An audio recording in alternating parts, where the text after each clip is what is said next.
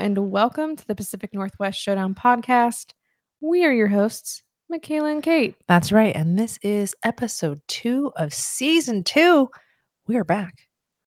We are back, Yeah. and we are really excited because today, a little bit later in the episode, we will be joined by special guest, Seattle sports photographer Anthony May. It's going to be so excited. So make sure you stay tuned for that Mm-hmm. interview and he kind of shares with us about his experience having photographed all seven professional sports teams that we cover here on the Pacific Northwest Showdown. It's pretty cool. That's the Seawolves, OL Reign, the Seahawks, the Storm, the Mariners, the Kraken, and the Sounders. Whoa, all of them. Nice. All of them. So definitely want to stay tuned for that.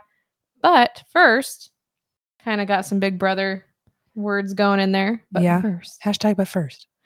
um, I just want to share a really cool experience that Kate and I had Yeah. this week on Monday. It was so fun. We went to the Cliff Avril Family Foundation charity event, Yeah. Dining to Make a Difference. That's right. We sure did.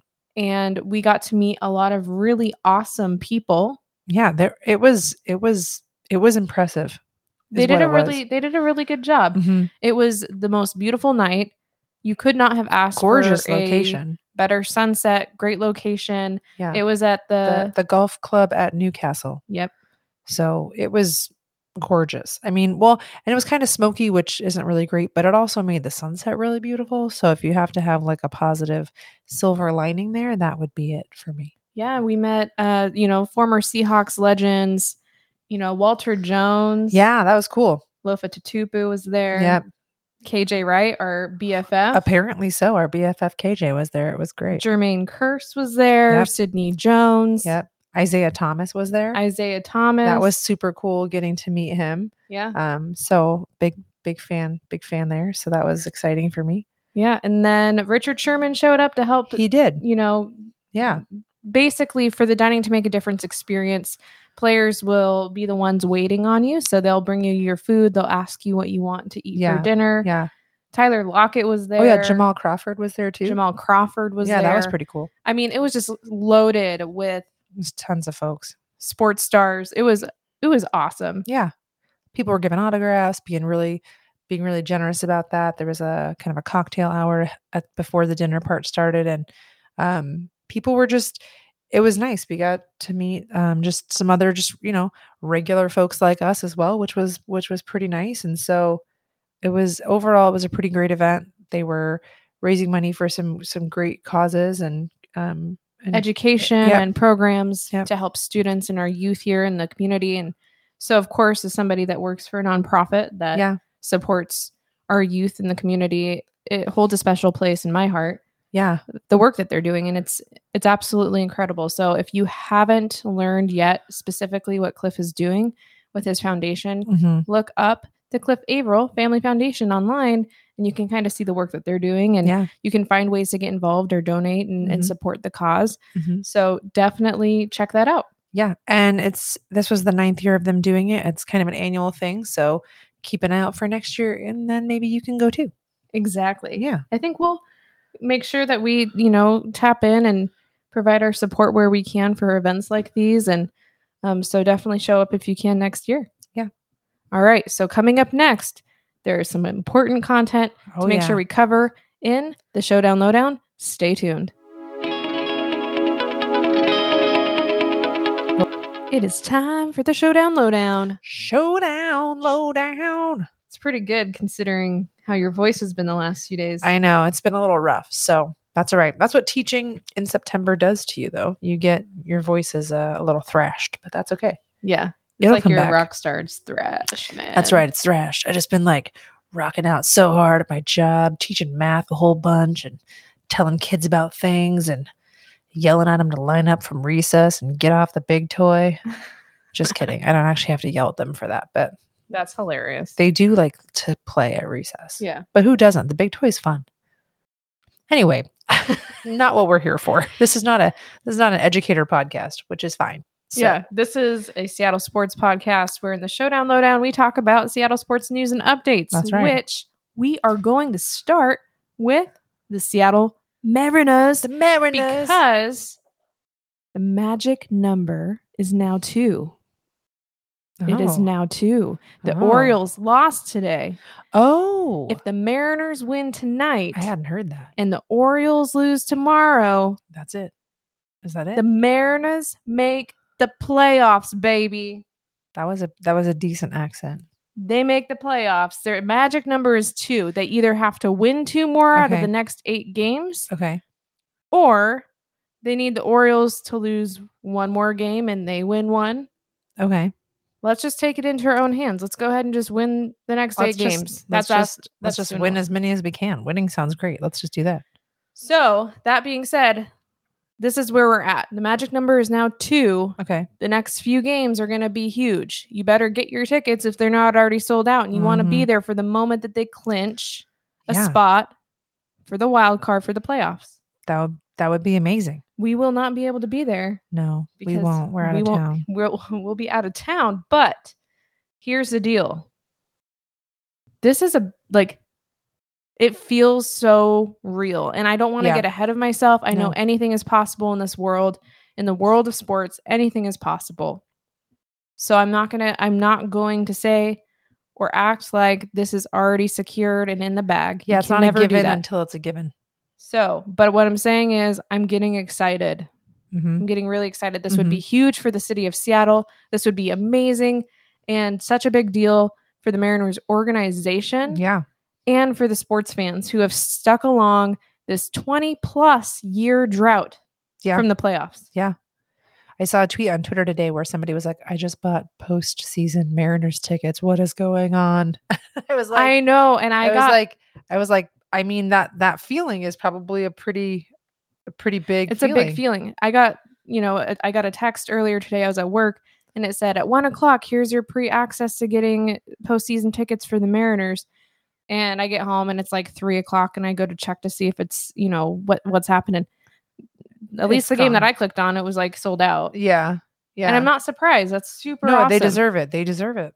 So just know, be checking up on things, be looking up for eh, like if you want tickets, make sure your tickets are legit. Yeah. Having formerly point. worked for the Tacoma Rainiers in the ticket sales booth, there are plenty of places out there that will scam you for your money. You're going to show up to the ballpark and then they're like, that ticket doesn't scan. That's not a real ticket. You're out of luck. You're out of money. There, it's not our yeah. fault. That's So, a good point. Just make sure with these playoff tickets that the ones that you purchase are from a legit site hmm and from a verified resale s- sender if it's through ticketmaster or whatever the the platform is. So that's from experience having been the person who has seen complaints from people saying i have tickets they're right here. And i'm like unfortunately that's not a legit site.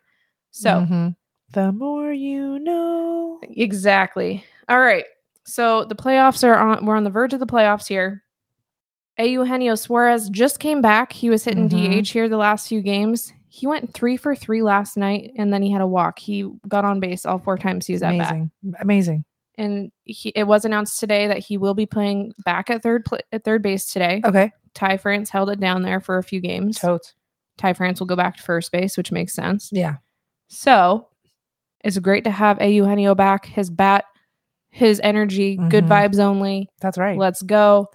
Julio Rodriguez is on track to join the team after a 10 day stint on the IL with a back strain. Mhm. Thinking closer to the end of this week, early next week, we could start to see him Yeah. getting some reps in and working in to get back on the lineup to Let's end the it. season. Mm-hmm. Let's go. let's go. Let's go. Let's go. All right. Also, before we move on to the Seattle Kraken, Yeah.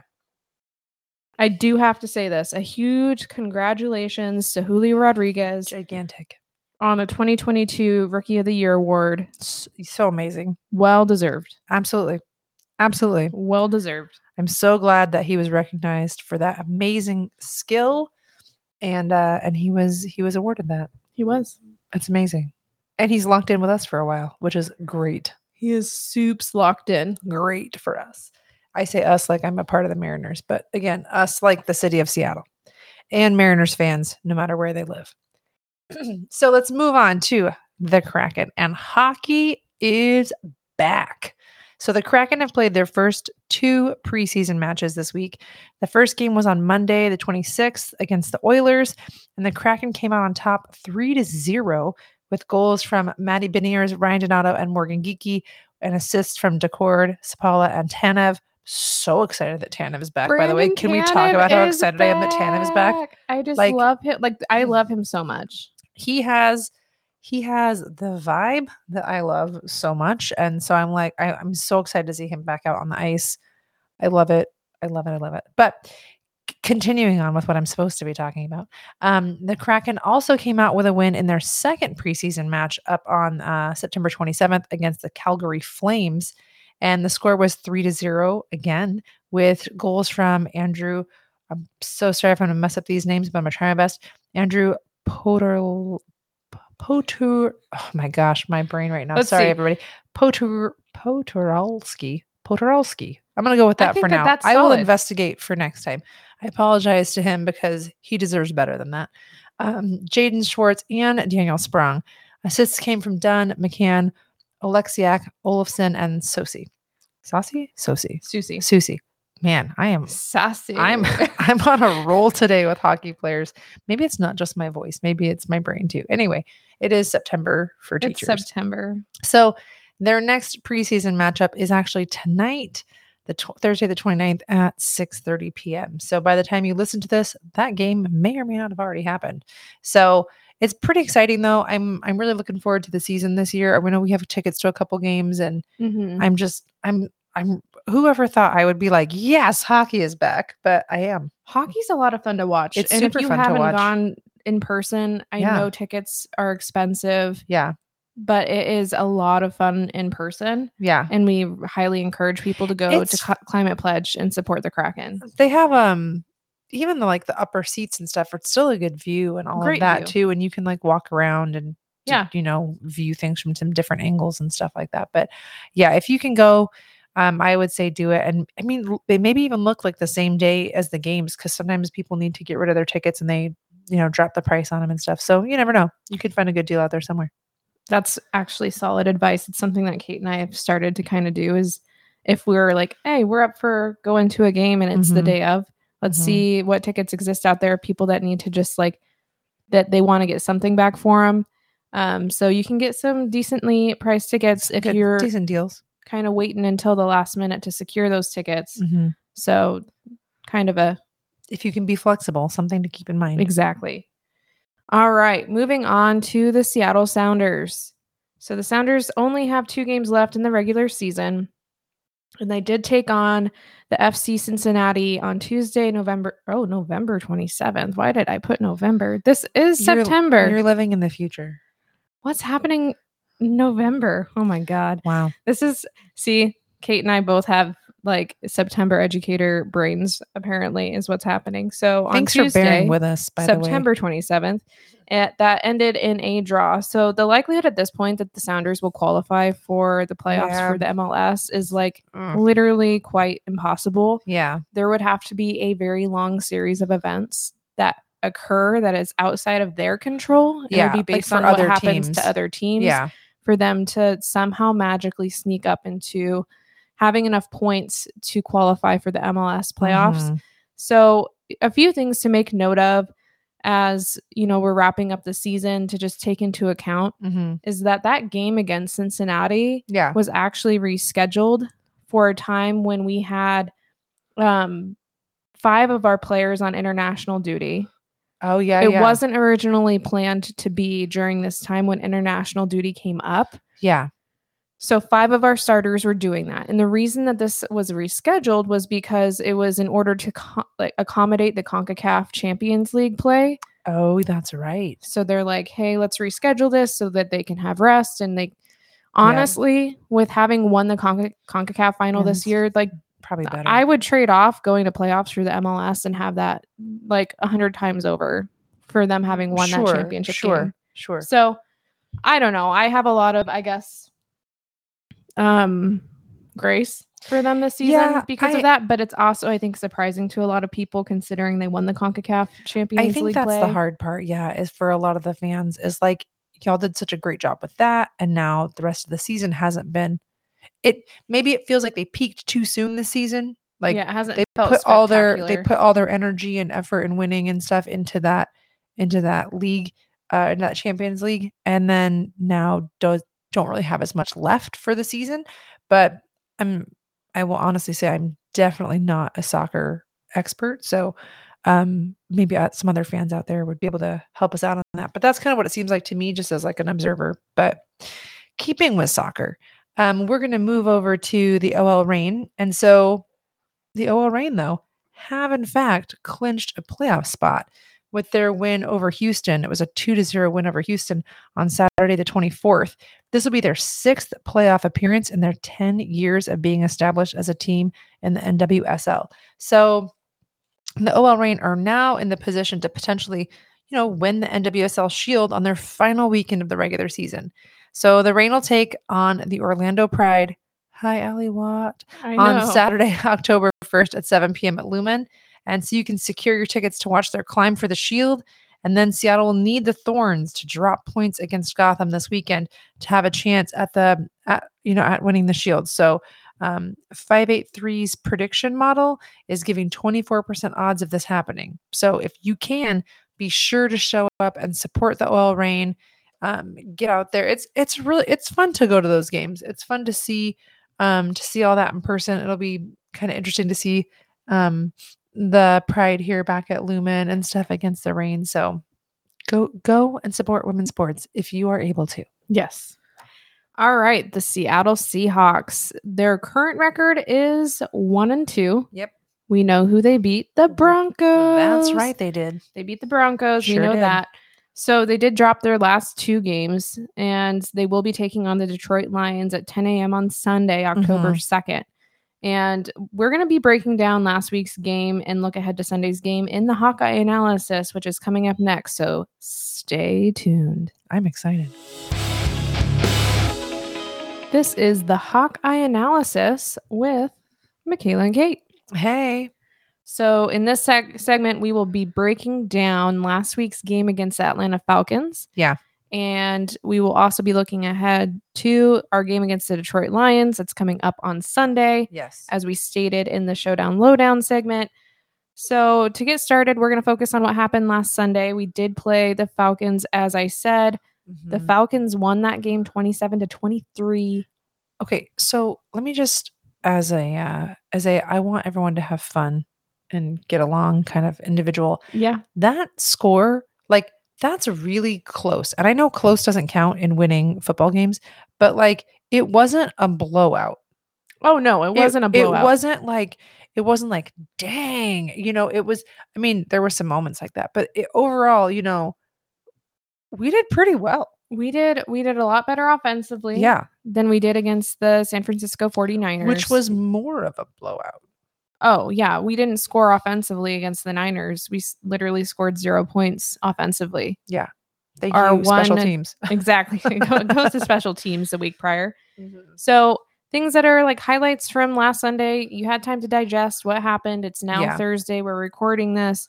The offense was able to get rolling. Geno Smith looks very calm and collected under center. Yeah, He is doing just fine. he has time too. he had had time as the game progressed it felt like he was starting to be under pressure Sure, a little bit more sure. here's my my struggles and i get that there were penalties that were called that probably shouldn't have Mhm. been called that completely kind of changed the dynamic of, of the game and Yeah, it went third and long and he throws an interception i get that there are th- situations and circumstances that were not on geno in those in that moment sure. but for some reason, for me, it's hard to get it out of my head that in these moments when we have an opportunity for a game winning drive, I feel like when Geno's under center, a turnover happens. And again, there were circumstances we were rolling, we were going. Yeah. Then a, a holding penalty gets called out. It Yeah. brings it back quite a ways. It's a long shot. He throws it up and boom, interception. I just can't get it out of my head for some reason that between last year and this year and those game winning drives and we have the ball Yeah. and we're moving it down, that's a turnover happens. Okay.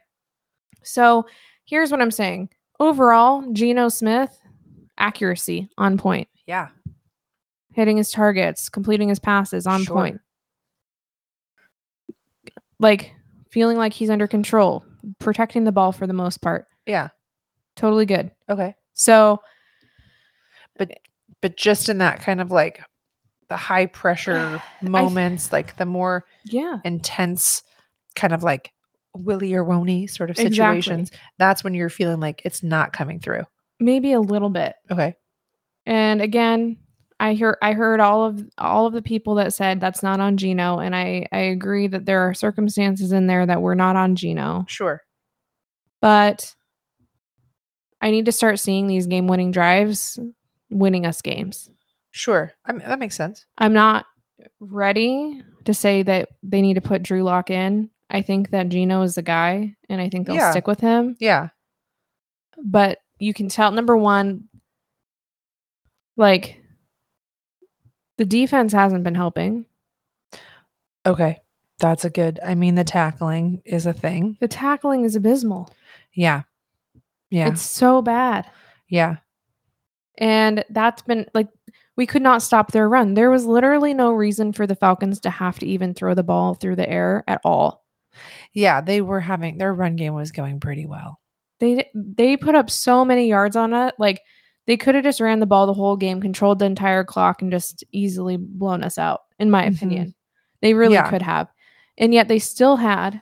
Given how great their run game was, Yeah. and how many yards they put up up on us on the ground, they had seven 20 plus yard passes that were completed by Marcus Mariota. Seven Wow. of those explosive plays. Yeah. Yeah. That's like highly concerning. yeah. I can. I understand that. What the heck is happening on defense?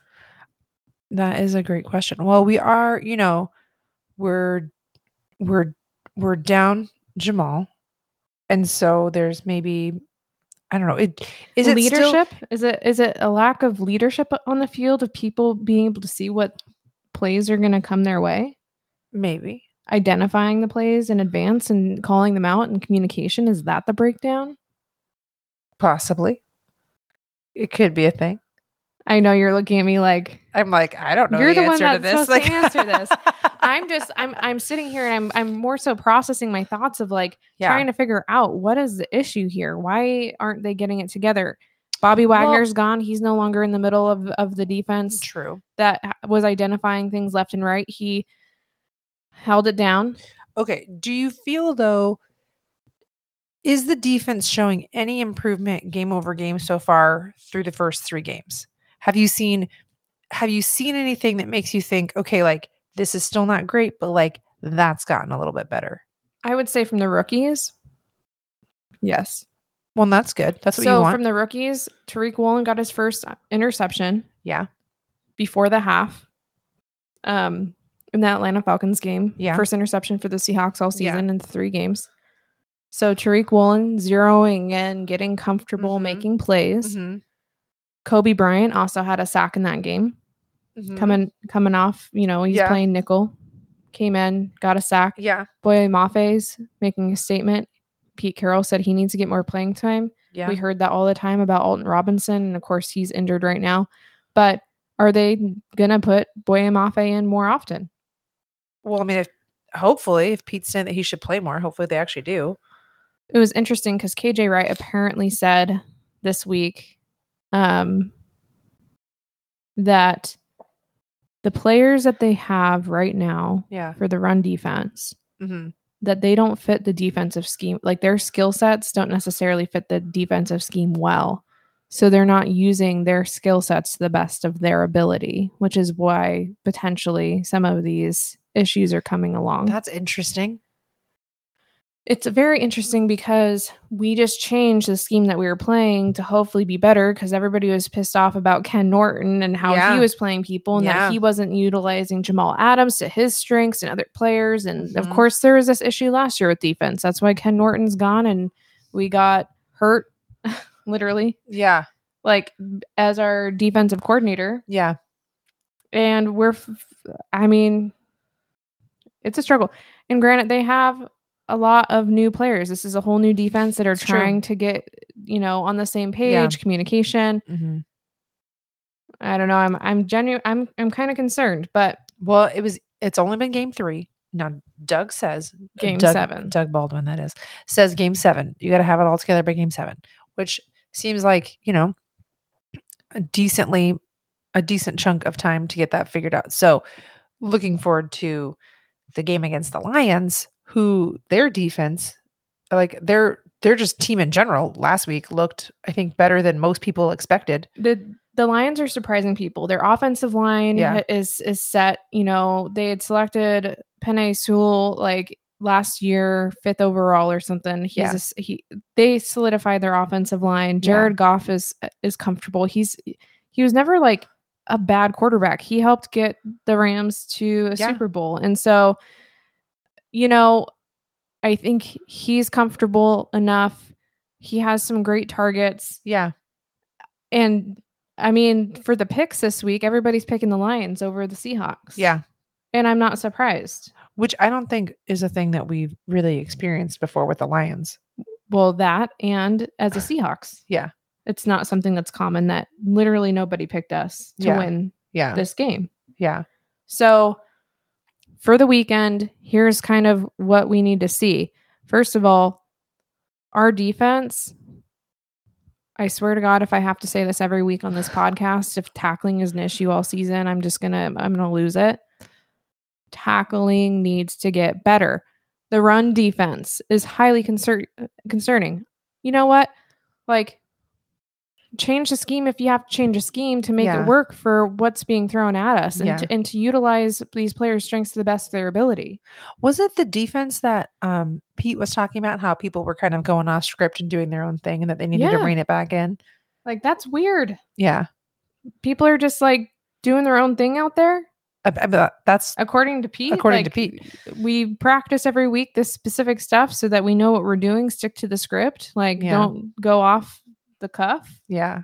Cuz there is that there is that need, right, to be able to uh, Instinctually play the and game. adjust, right, to things, but it seems like there's a couple times where we were watching the we were watching the game with the Falcons and you were like you're like it's blown coverage and blown like all that and and and the guys I was like kind of like I was like it wasn't really blown they were like there they just weren't there I mean it wasn't like some of the times the the the offensive person wasn't like wide open but they were they were open enough right so it's just getting getting our defensive players to be closer to where they need to be so that they can make well, and there's a communication breakdown in terms of Yeah. like who's supposed to be covering who, right? And so blown coverage, miscommunications, sometimes it's tripping, falling up over their own feet, and all of a sudden somebody's wide open. But too Yeah. often in the Falcons game did I see some like Marcus Mariota just have somebody wide open to pass to. Yeah. And so when you're not there to compete for the ball Mhm. or to put stress on the receiver to catch the ball, yeah.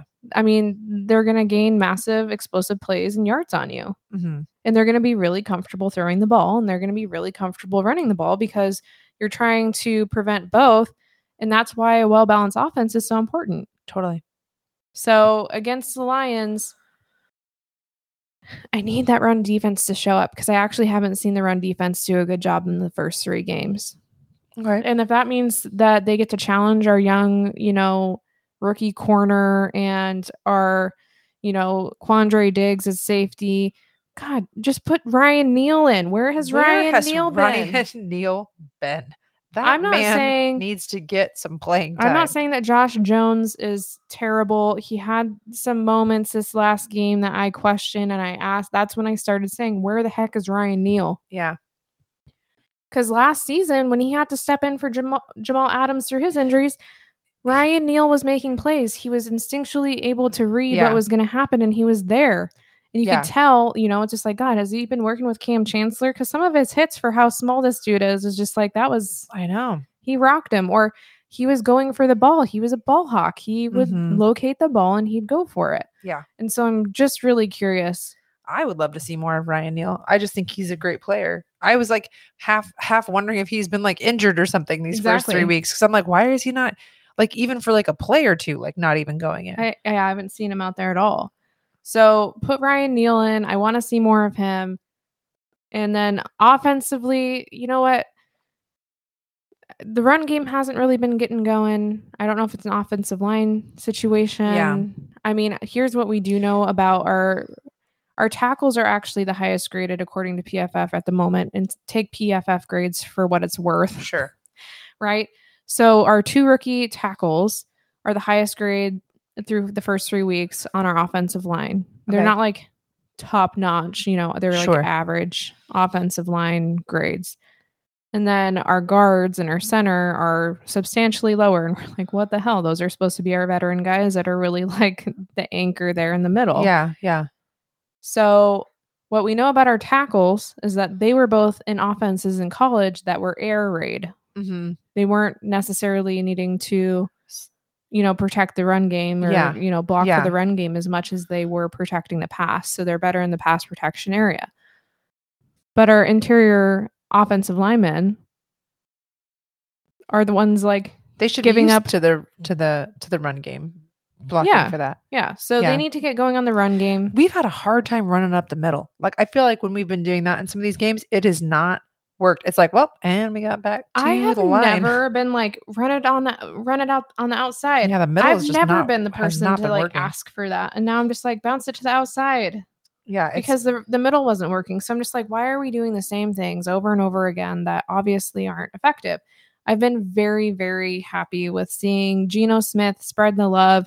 yeah, His use of the tight ends has obviously been helpful because they have received they've gotten like three of our touchdown Colby passes. Parkinson.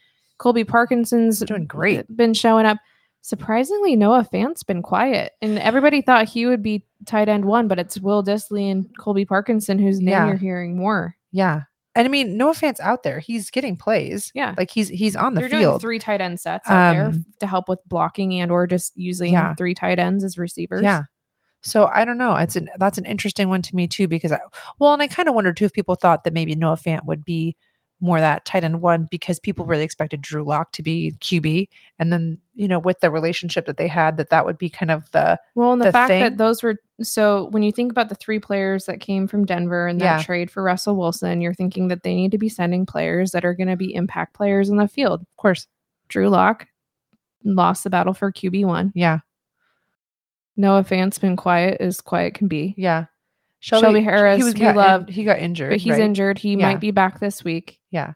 So But he was doing pretty well when he was in. I feel like he. I Yeah, feel like there were some plays made- that he he made that were play. like good plays. but that being said, Yeah. you would hope hmm that the players that you receive are like when Yeah. you're making that big of a blockbuster trade. Well, and we also got we also got future draft picks too Yeah. involved. So um overall as a package, I think, you know, it's yet to be seen. But um but yeah, I think that I think that, you know, we just kind of need to see what's going to happen. They're probably still settling in a little bit on all this and um yeah, I mean this game's going to be interesting cuz they're playing in Detroit too. Mm-hmm. And you know, I have a I have a soft spot for Detroit. I have a soft spot for the Lions. And so it's hard because I'm like, usually if the Lions are going up against other teams, I'll cheer for the Lions over the other teams because that's just kind of where it is. So obviously I have to cheer for the Seahawks in this situation. But I think it's going to just be really interesting given the different dynamic the Lions are working with so far this year and how how that all is going to play out is going to be very interesting, I think. The the Lions for me are like I have I do have a lot of love for them and in the sense of like you want them to find yeah, success. exactly. Like it's such an I have nothing against they've the had such years of like Detroit teams, maybe not the Red Wings, but the, like you know the Tigers and and the Lions. Um, you know they, they just the they Lions, and Tigers, and Bears. Oh my! No, but they don't have the Bears. Bears are Chicago. I know I know that one, Mhm. but like you know they just have struggled and stuff for a while, and so you just I don't know. I I just want good things for them a little bit here and there. So I would like if they didn't win on Sunday in this case.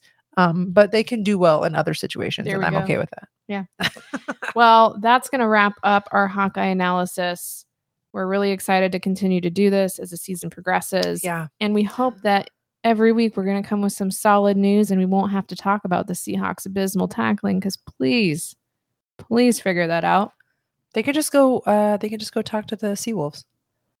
Like, hey, like call up the Seawolves. Wrap them up. What's the get- best way to tackle and, and get some bring extra- down? extra the missed support. tackles for me are just, because rugby. They know how to tackle in rugby. oh yeah. So you know, Jeez, yeah, have go, some walk-ons from from go- the Seawolves. go call the Seawolves. That's my advice. There you go. All right. Thanks for tuning into the Hawkeye analysis. Coming up next is our special guest segment with Anthony May. So stay tuned.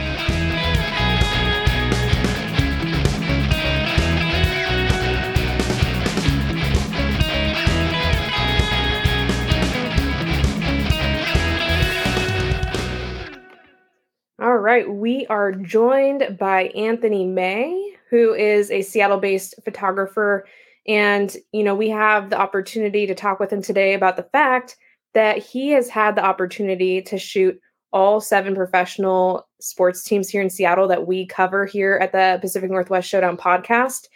And we are really excited to kind of dive into what that world is for you and what that experience is like because it's very different than what a fan would experience. You're a lot more up close and personal. You see probably some behind the scenes things that fans aren't privy to. So, Anthony, thank you for joining us today. Thanks for having me today. Awesome. Kate, do you want to kick us off with the questions? Yeah, of course. I always love getting started. So, um, we ask every guest this when they come on our show. So, what's your favorite part about living in the Pacific Northwest?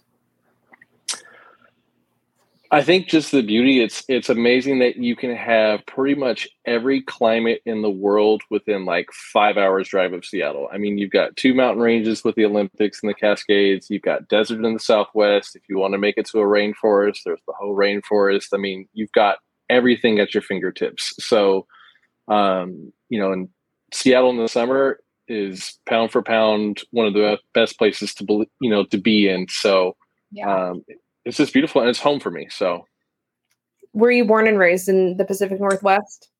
Born and raised, one of the few people that don't actually leave. hey, I haven't. I haven't either. Born and raised. Well, there we go. There we go. We can connect on that. That's uh, right. Uh, so, what inspired you to pick up a camera and kind of what sparked your love for photography?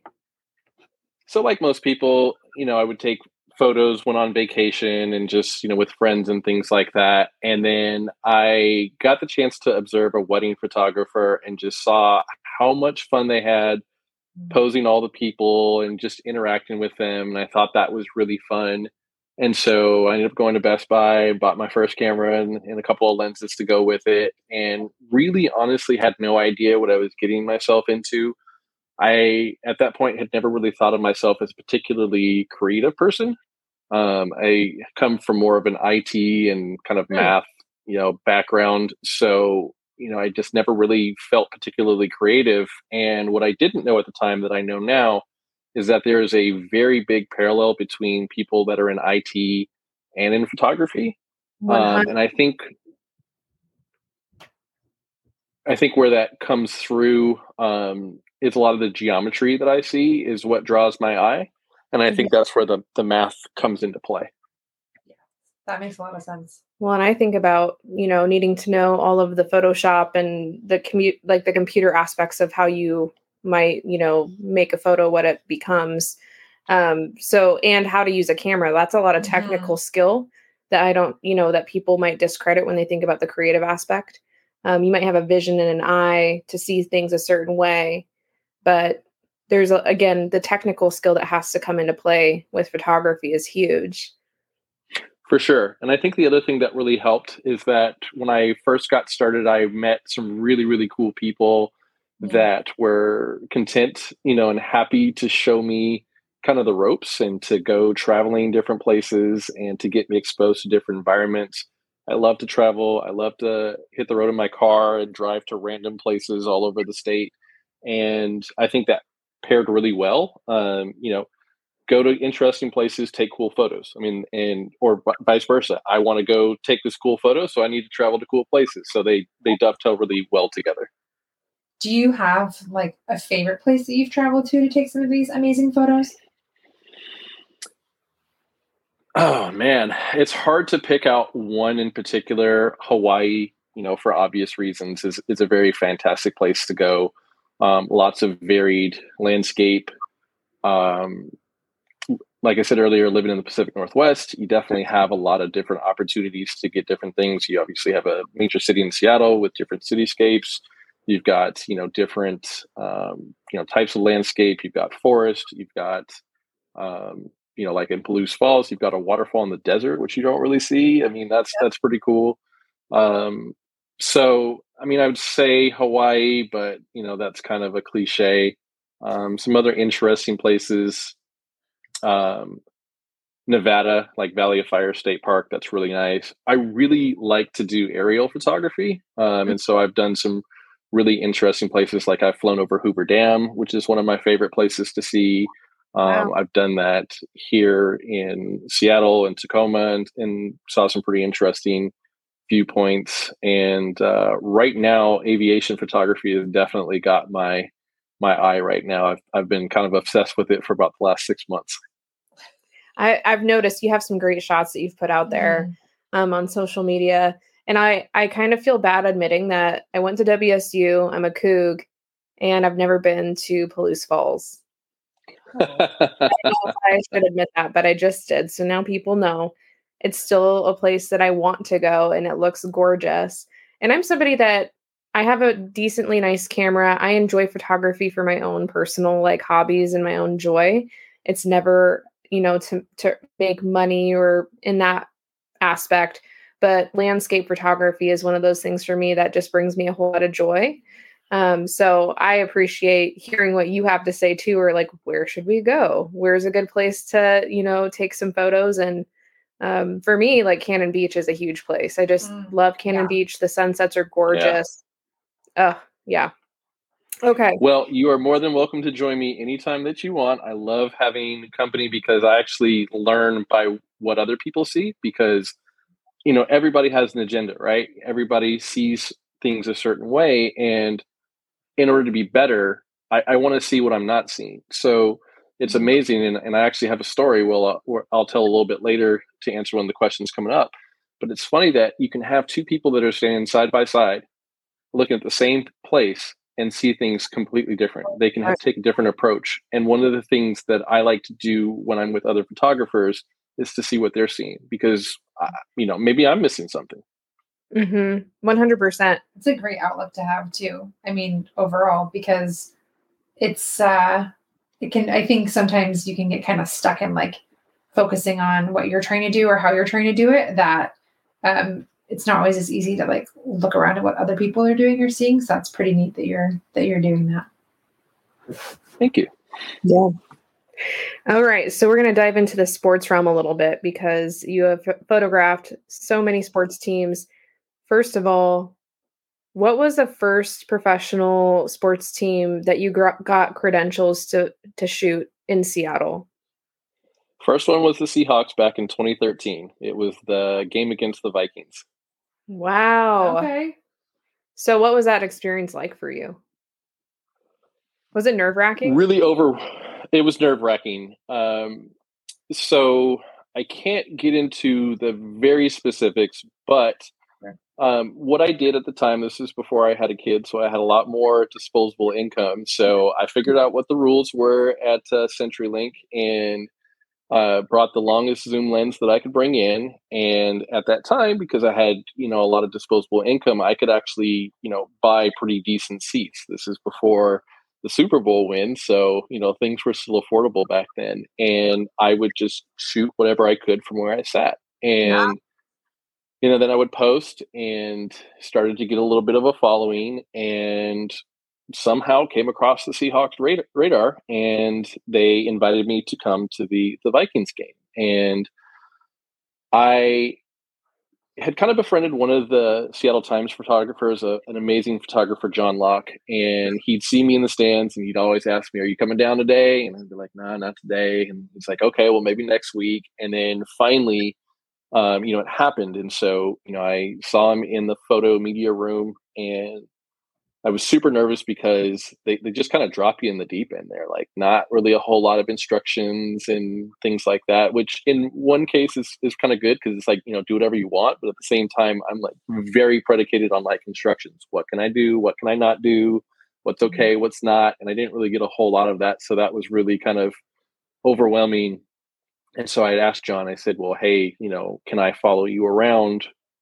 And curiously, he said, Well, I'm going to follow you around. And I was thinking, like, well, I don't know what I'm doing. Why would you want to follow me around? And so, anyway, you know, he kind of gave me the ropes like, okay, you know, don't stand here, you know, kneel in the end zone, you know, don't stand behind the bench. And other than that, you know, just keep your head on a swivel because action can be coming to you at any point. Yeah. Okay. You know, simple enough. And later in the game, um, there was I think it was Christian Ponder was the the quarterback at the time, and he ends up throwing an interception to Walter Thurmond, who ends up running it back for a pick six. And from my position, I was probably three quarter on the right side behind him, so I I can actually see the ball going to where Walter's jumping the route. And one of the toughest part is, you know, I'm still a fan at that point, and I am now, but it's a little bit different. You know, at that point, like, you know, I want to jump up and start screaming and stuff like that, but yeah. I actually have a job to do. Like, I've got to follow the action all the way through. Mm-hmm. And so, like, it was really hard to like not, you know, just like jump up. And so I'm watching him come in the end zone, and uh, he's doing his his touchdown dance, and Byron Maxwell uh, jumps on his back, and it's it's just really kind of a cool image. And so, you know, I'm shooting it all the way through. And so then afterwards, when the play is done, and you know, the kick the extra point, I'm looking back. I'm like, okay, oh please tell me you got this. You know, um, I'm nervous about this, and so I see them just like, okay, hey, cool, I, I got this. And I turn to my right, and who's sitting next to me but John Lok? Mm. And it was mm. at that moment I'm just like, okay, cool. Cause he's just like, see, you have the right instincts. You know what you're doing. And that's when I felt like, okay, hey, like I, I really do deserve to be here. Like I know that I can do this.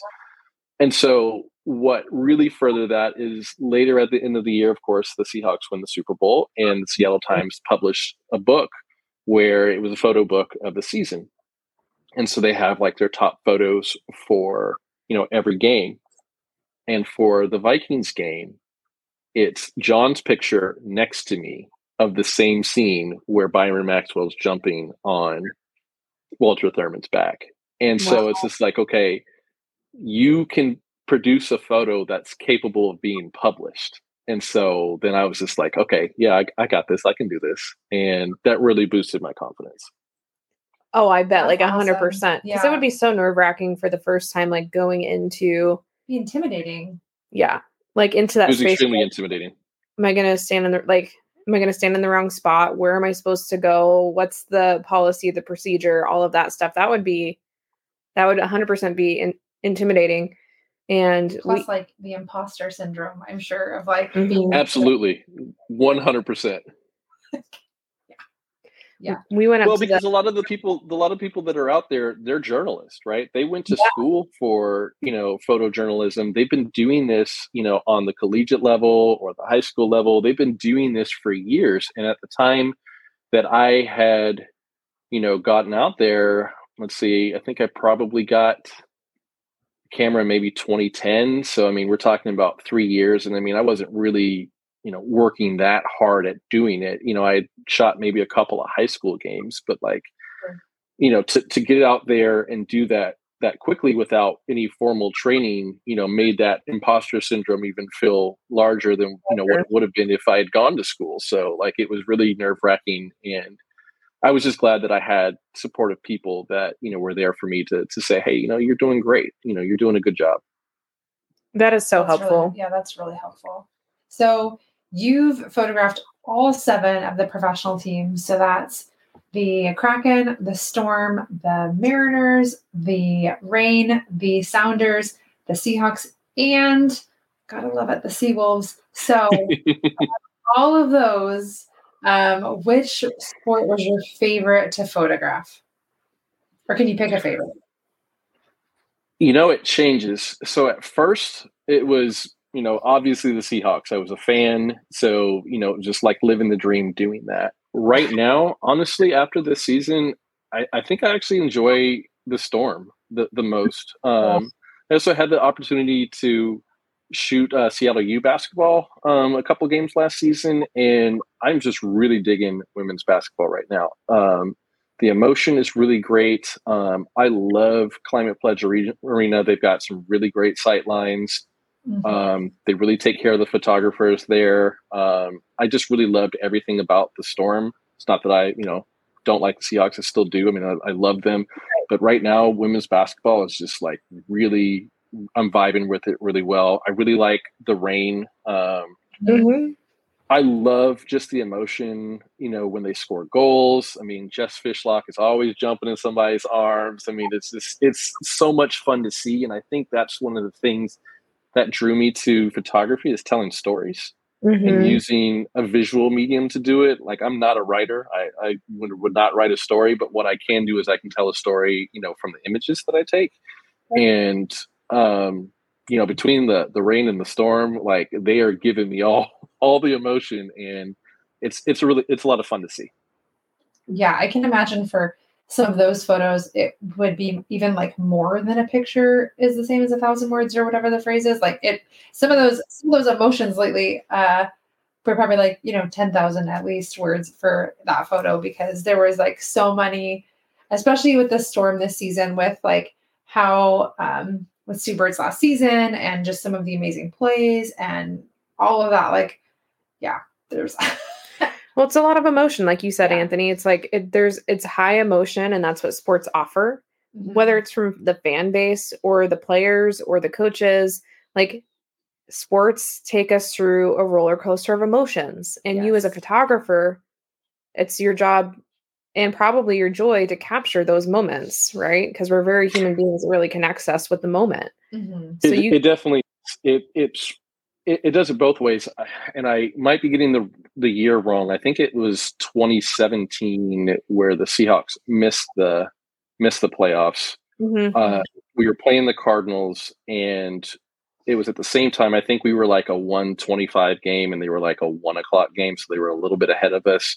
And we needed them to lose and us to win in order to make the playoffs. And my assignment that day was to capture sideline portraits of the players and i knew when we lost or when we lost the opportunity to make the playoffs because the cardinals won because there was a, a photo i got of, of frank clark who just had this like look of anguish on his face and tyler lockett just looked kind of disgusted and, and and that's when i knew that the cardinals had won and we were out of the playoffs and yeah. so it, it's both sides right you get the you know the jubilation and and the excitement you also get you know the other side you know the disappointment the sadness Yeah. um but you know you're there to capture it all good or bad 100%.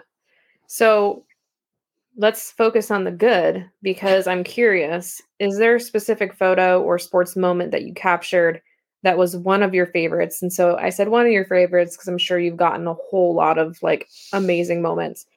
But what was a moment and why? You know, I think the one that I was talking about with Walter Thurmond, I, I think that that was the why is because that was my first one where I, I got that, and that's what sticks out at me. Um, Mhm. And just the moment, you know, you know, you're battling to win, and you know, this is 2013, so I mean, the, the, the Seahawks are just, you know, a, a lawnmower just just going through teams, and just hearing how the stadium erupts, and it just there's nothing like it. I mean, I, I know you guys have probably been to games, and and a lot of the people listening have been there. There's Yeah. just nothing like it. Um, as a fan, I was there for the the the Beastquake against the the Saints back in 2010, and that was so loud. I thought I was going to pass out because it was just like it was just mind blowing. I'd never heard anything like that before. Um, so it's it's just incredible. Um, I, if I had to pick another one, it was honestly the the parade, the the 2013 parade after they they won the Super Bowl. It was freezing, and I had picked out my spot, and you know just to see how happy the players were and how happy the city was. Um, I remember the night that they won. I don't even know how I even got the tip to go there, but I was out in Ballard on Market Street, and like you know, people are just out in the streets, just having a great time, and and it was just so much fun. So, you know, I think those are probably the two things that stick out most in my mind. I mean, there, I'm sure there's a, a number of other uh, n- other things that I've witnessed, but you know, it's it's hard to top when you win a championship. It's so true. Yeah, yeah, that makes sense. Well, your work is amazing, Beautiful. And so, where can our listeners find you? Like on social media? Like, where can they find how to buy like prints of your work? Tell us all about it. So um, I actually have a couple of Twitter accounts. So I have one that's dedicated just to the photography, and that's Cascadia Photog. So just C A S C A D I A P H O T O G, and that will just be just the the photos and and kind of the business of it. Um, I obviously have uh, a lot of opinions about various different things. So it's uh, uh, AMay 206 um, if you want to get everything, um, Cascadia Photog if you want just the, the light version of that. And it's the same thing on Instagram for Cascadia Photog. And then I have a website. It's uh, https colon slash slash www dot a n t m a y p h o t o dot com. So that's antmayphoto dot com. First three of my first name, my last name, photo.com. And, you know, I put photos up there on a regular basis there. Um, it's a way to support my work. Mhm. Um, you know, I, I do it for the love of it. You know, I'm, I'm happy to do it and I'm happy to share, but it, it definitely, you know, feels good when someone, you know, likes something enough to put on, on their wall or to get a gift and, you know, it helps pay for gas and, you know, for all the various trips and things like that. So, um, you know, I don't do it to be rich or anything like that. I do it for the love, but it definitely helps. I think that's an important thing to put out there too. It's like the things that we do as creators and whatever content we put out there, whether it's photographer, writing, podcasts, like we're not making much off of Oh, these things, oh, but yeah, there's, there's we're making a lot of there's joy. a lot of folks who make who make Yeah. a lot off of some of this kind of stuff, but it's Yeah, fun. Absolutely. And I think it's important for for artists to support each other. I mean, we all have a space, you know, that that we occupy and we we work with each other to to lift each other up. And one of the things that I really like about Seattle is that the photography community is really, really welcoming, particularly the media community. I talked about how, you know, John Lok was really cool. There are a lot of other photographers that you know work for the various outlets there and they're all super supportive. Like everybody wants the shot but sometimes you know it's not possible to get it. So you know they're like okay well if you do this you know you can get that you know you can get that shot or try this angle or try this. Mhm. and it's helpful because you know we all want to grow we all want to get better and i'd rather somebody else get the shot than nobody get the shot if i can't. And you know i know that there are other people that feel the same way and that that helps a lot. And that's that's the beauty. I love what you just said there is like I'd rather somebody get the shot than nobody get the shot. And I think that it, that applies to just the world in general. Is just like how we could celebrate and support one another more often when it comes to like instead of feeling jealous or wishing that that's what we had had or that's the moment we experienced is Yeah. just to like celebrate other people's wins. And so um, I appreciate you saying that too.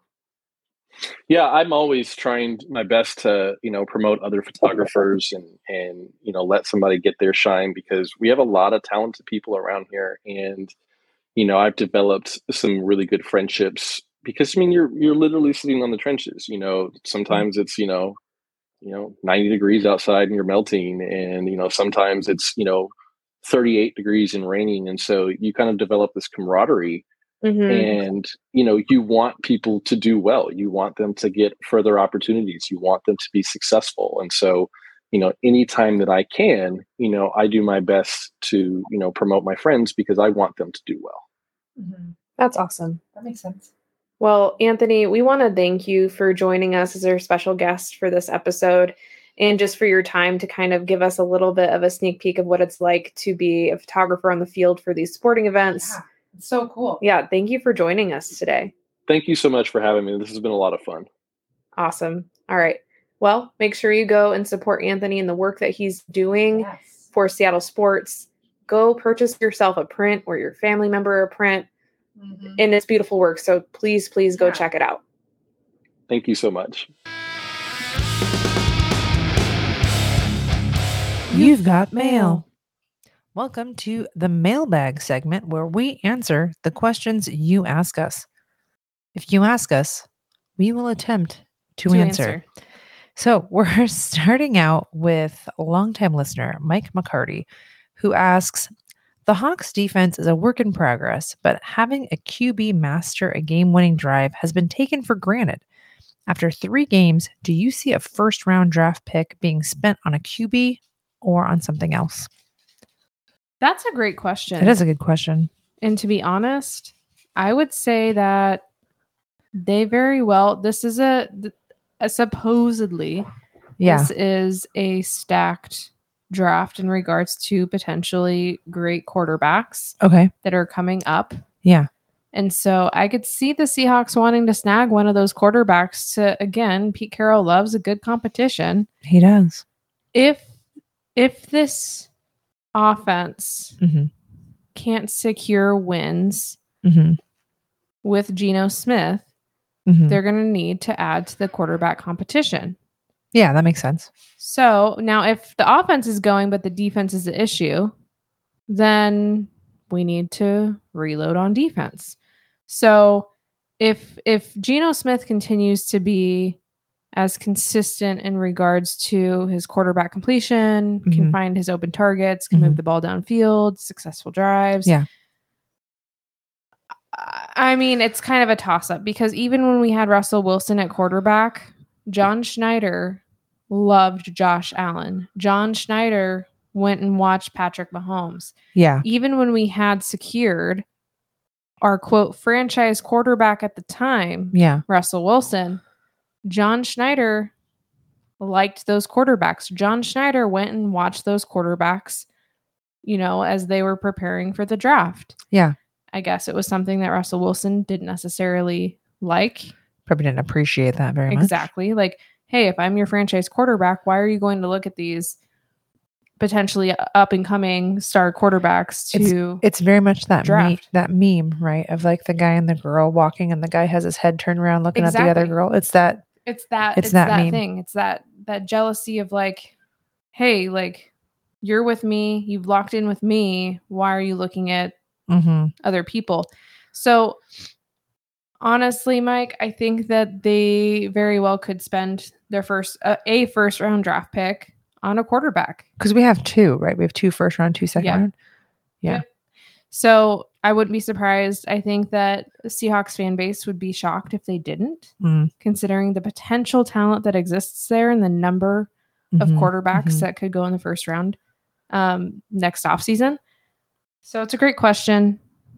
But de- again, depending on how consistent Geno Smith is with his completion and moving the ball downfield, if he's not winning games, they're going to go get another quarterback. Yeah, they would have to. Yeah. They would have to. Well, thank you, Mike, for your question. Moving on to Brady Larson, 89, who says, Do you think the Seahawks should put Lock in instead of Geno? I don't I don't think so yet, personally. No, I, I don't think so at all. And we kind of alluded to that fact in the Hawkeye analysis that, you know, here's the difference, I think, between Drew Lock and, and Geno Smith. Geno Smith, when he first started in the league, was very much like a gunslinger, kind of that Drew Lock mentality of like finding a lot of success in college. He Yeah. had, a, had a lot of touchdowns. And but he would have a lot of turnovers. Drew Lock is kind of the same situation. He's a gunslinger. He likes to make he takes risky passes. He Mhm. likes to make plays happen. Sometimes that pans out, and a lot of the time that will result in a turnover. yeah. So until he learns how to protect the ball and make better reads and and and find those checkdowns, hmm will he potentially find his strength? Now that's where Geno Smith has grown Mhm. over the last nine years in the league and Yeah. underneath, you know, Philip Rivers and there's a couple other quarterbacks, Russell Wilson for the last three years. You're seeing these quarterbacks who have managed a game decently well and and, and have been highlighted as great quarterbacks in the league. Yeah. Yeah. So Geno Smith has what I feel like is a poise that if Drew Lock had the poise of just being patient, protecting the ball, making the smart reads, being able to make the adjustments on the line, and to be able to to notice those things that are coming at them, he he would be our starting quarterback. Mhm. But I don't think it's at we're at a point. I don't think we're winning more games with Drew Lock. Yeah, I get that. Yeah. So not yet is Correct. is the answer, I guess, for that Brady Larson 89. Thank you for your question. Moving over to Rick Judd, who asks if you ran for office as a federal level politician, but your policies and agenda items were sports related, what would your main campaign promise be? You said you already had something in mind. I'll I well, first. I sort of thought of it, um, but it's more like it's more like elementary sports versus like professional sports, you know? Because anyway, anyway it's kind of like that. Teamwork makes the dream work. I would kind of go for that as probably my like slogan because I think that a lot of things, uh, politically or otherwise in this country, require people like working together and trying to like cooperate to make things happen, you know, and and all that. So I think that you know, just like they say in little kid sports, you know, like teamwork makes it makes the dream work. Like we're gonna like do this together as a team because that's what it's about. Um, I think that's I think that's what I'd go with. All right, I like it. I like it a lot. I think what I would focus on is honestly elevating women's professional sports, equal pay, equal access for women's sports to Ooh, be able good. to um, you know, have access on airing on, you know, these top networks and they're working towards it. They're slowly getting there. And but there's still a lot of work to be done. And let's be honest in terms of women's professional sports. Like there are so many more men's professional sports that we watch on an annual basis that women and, and, and you know title ix touches on it in college and equal Mhm. access to the same number of sports or at least scholarships and opportunities for Yeah. men and women's sports and all of that we don't necessarily see that in the quote real world of professional sports. Yeah. so let's elevate. Women are so fun to watch and there's plenty of reasons why i might say that right?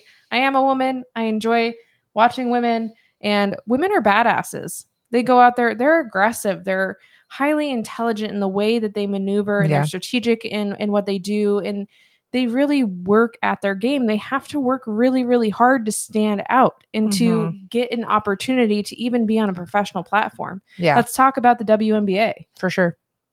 12 roster spots for 12 teams Yeah, it's 144 players is all you Period. get for the whole league. but look at how many women there's in so college sports yeah, that are playing basketball there's a lot. that are exceptionally good at the game yeah. who worked their butts off Yep. just to be able to play at the college level hmm to try to play at the WNBA level Yeah. but then our WNBA players have to go They have to go play International just to even make money. to yeah. make money Yeah. I know it's sad. if you were to look at what our women's soccer players are making It's not great. I think I make more than them on an annual basis Like housing is included because they don't make enough money to pay for housing. So I would probably lean into that and really work to elevate and make change happen on that Mhm. platform for women. Mhm. So if you can get behind that, vote for me. I'd vote for you. Federal level politician, women's sports advocate. Let's go. I like it. I like it.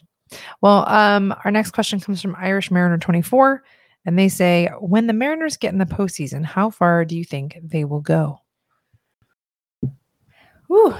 Okay, so we're on the verge here, It's potentially, again, potentially, of making the playoffs for the first time in 20 plus years. I'm not going to make any assumptions at this point.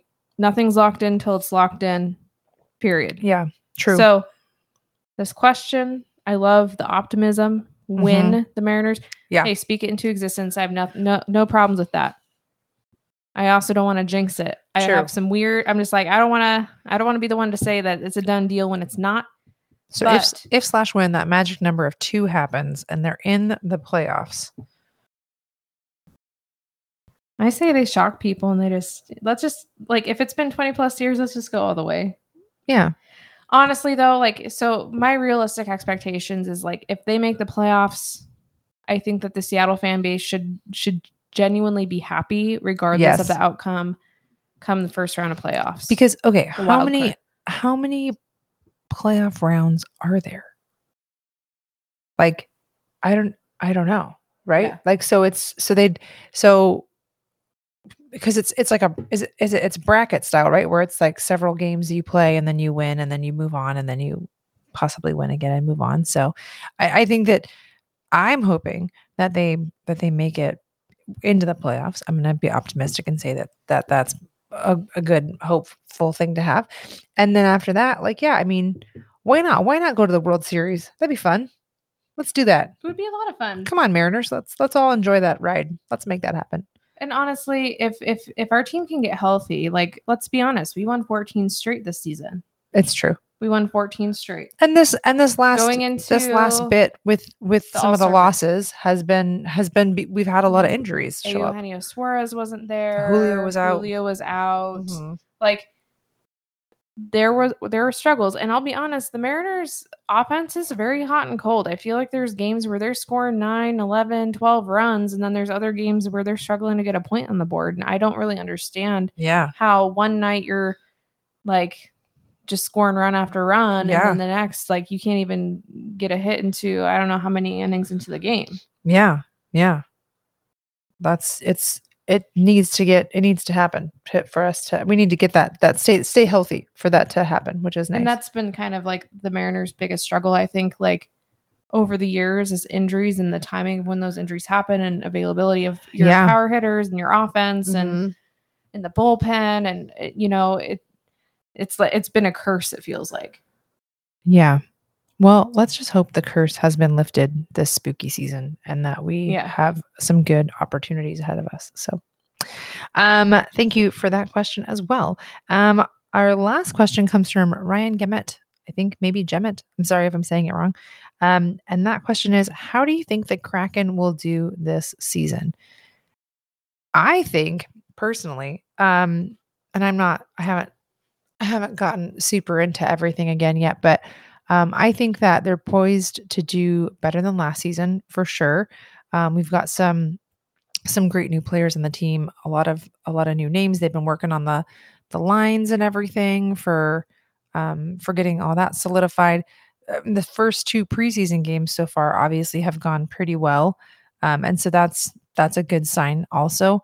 Plus, they're having a new mascot revealed on October 1st. So, a new mascot is always great for energy that's really exciting all of that. If you haven't seen on their social media channels, um, they've been kind of dropping some some hints and like some preview stuff along the way, like some kids that are doing the research and everything. And Mhm. I think the first one had like Detlef Schrempf, Schrempf saying that um, you know, trying to was trying to sell basically like a Kraken squatch, which was pretty funny. And they were like, but the but the Sonics will be back someday. And so then you know that was like, what? You know, maybe there's some hints in there about that, which everybody would love. everybody's um, hinting at that by the way And then the and then the, la- the last one I saw had a couple different folks from some of the different sports Breanna teams. Stewart Breanna Stewart. DeeJay Dallas, um, some other folks, and just kind of giving ideas and stuff too. Like maybe it's a landmark, some sort of like landmark character, and they had the mayor in there too on that. So I don't know. I think the I think overall for the Kraken, you know, they've been they've been putting in some good work. Um, Dave Hakstol seems, I mean, from what I've seen, he seems like he's optimistic about things, so that's helpful. they got Shane Wright, which Yeah. still can't believe that he fell to the fourth He has you can he you can see he's got that chip. He has a chip. He's going to be a solid player. We got Mhm. Matty Beniers for an entire season. Last year, he came in really late in the season. Yeah. Brandon Tevin, Tanev is back. Thank God. He's so quick on the ice. He Mhm. ha- he brings an energy level. I Yeah. think that we're going to see a Kraken team that's going to get a Kraken. Well, and oh, that's good. I like that. They're to get cracking. They're Mhm. going to light it up on the ice. Yeah. I think they look. Last year was the first year that they were actually like all coming together from these different teams, from these different units Well- and experiences, and they're trying to find some level of cohesion on the ice Yeah. together. They're getting to know each other. They had an off season, many of them, to become like yeah. not just you know colleagues on the ice. Essentially, Yeah. they're becoming friends. They're getting Relationships.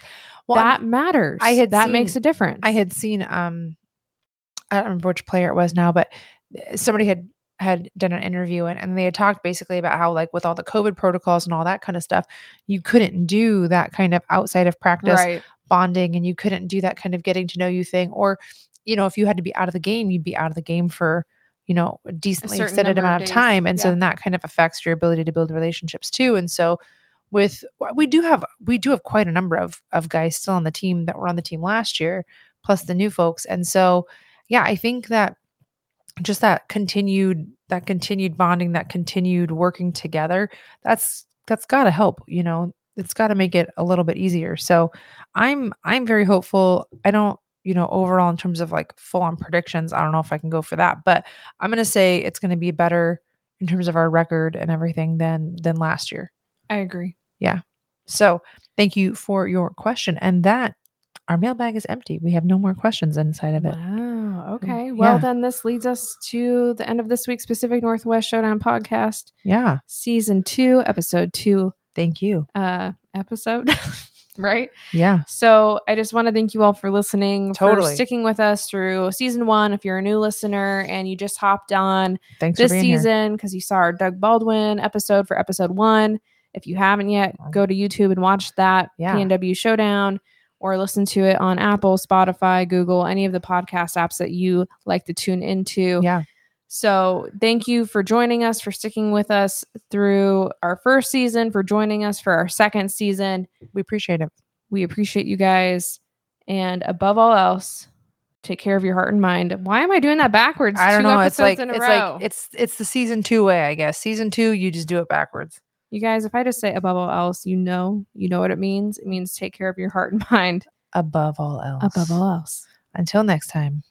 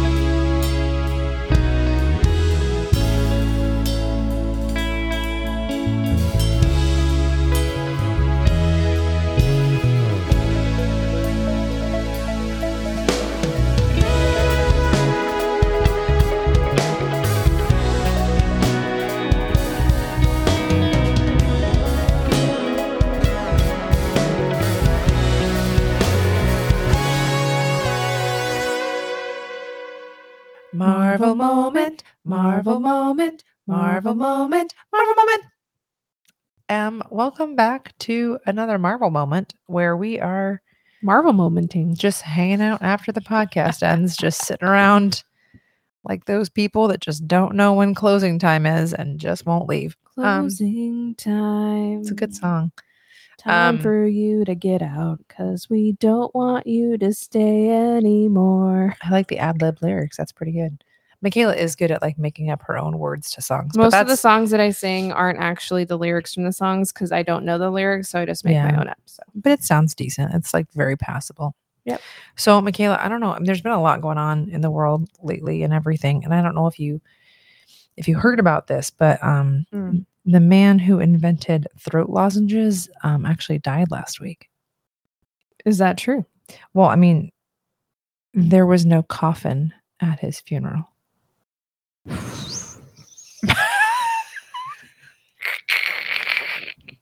All right.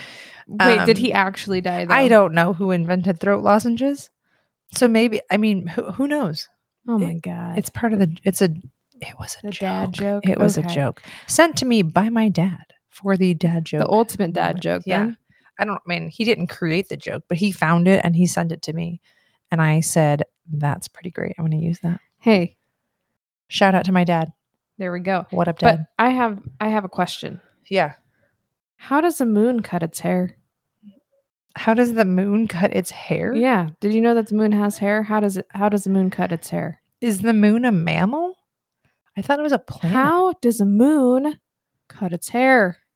Um, Answer the question. something. It's a something mower. Moon mower. Eclipse it. Oh, eclipse it. Oh, Eclipse that's it. good. An eclipse it. It's a lunar eclipse it. I like it. Mm-hmm. The sun could also cut their hair that way. By eclipsing it. Yeah, they could eclipse it because there's also, you know, a solar eclipse versus a lunar eclipse. Okay. I don't know if I know what the difference is. Isn't that a thing? Am I making this up? Look, I'm you didn't even know if if the man who created lozenges actually died last week or not. So I feel like wouldn't throat lozenges be like mm, okay. be like Can I also say, and I won't try to make this Marvel moment go too long, but I always called them lozengers. Is that not how you're supposed to say it? I don't believe there's an R at the end of the word. It's lozengers. I I've said that my entire life. I think it's just lozenges. It's like Lozenges. it's G E S lozenges. It's lozengers. There's no R at the end. It's like people who say Washington and you go, Where's the R in that word? There is the not deal. one. For those of you who say lozengers, Who out there says lozengers? I need to know. We have to do a poll. Like we have to do like a Twitter poll or something. I blame my mom if it's not what it's it's not how it's actually said. Sorry, mom. All right. Thanks for tuning mm. into the Marvel moment where Oh you get to hear our incredibly ridiculous dad jokes and Michaela try to say things that she said wrong the whole her whole life. Well, Which there's plenty of those is that we can practice with. Lozengers. all right. Above all else, for whatever reason, take care of your heart and mind first. Which sounds fine when I say it that way. Okay. Goodbye, everybody. Toodly do.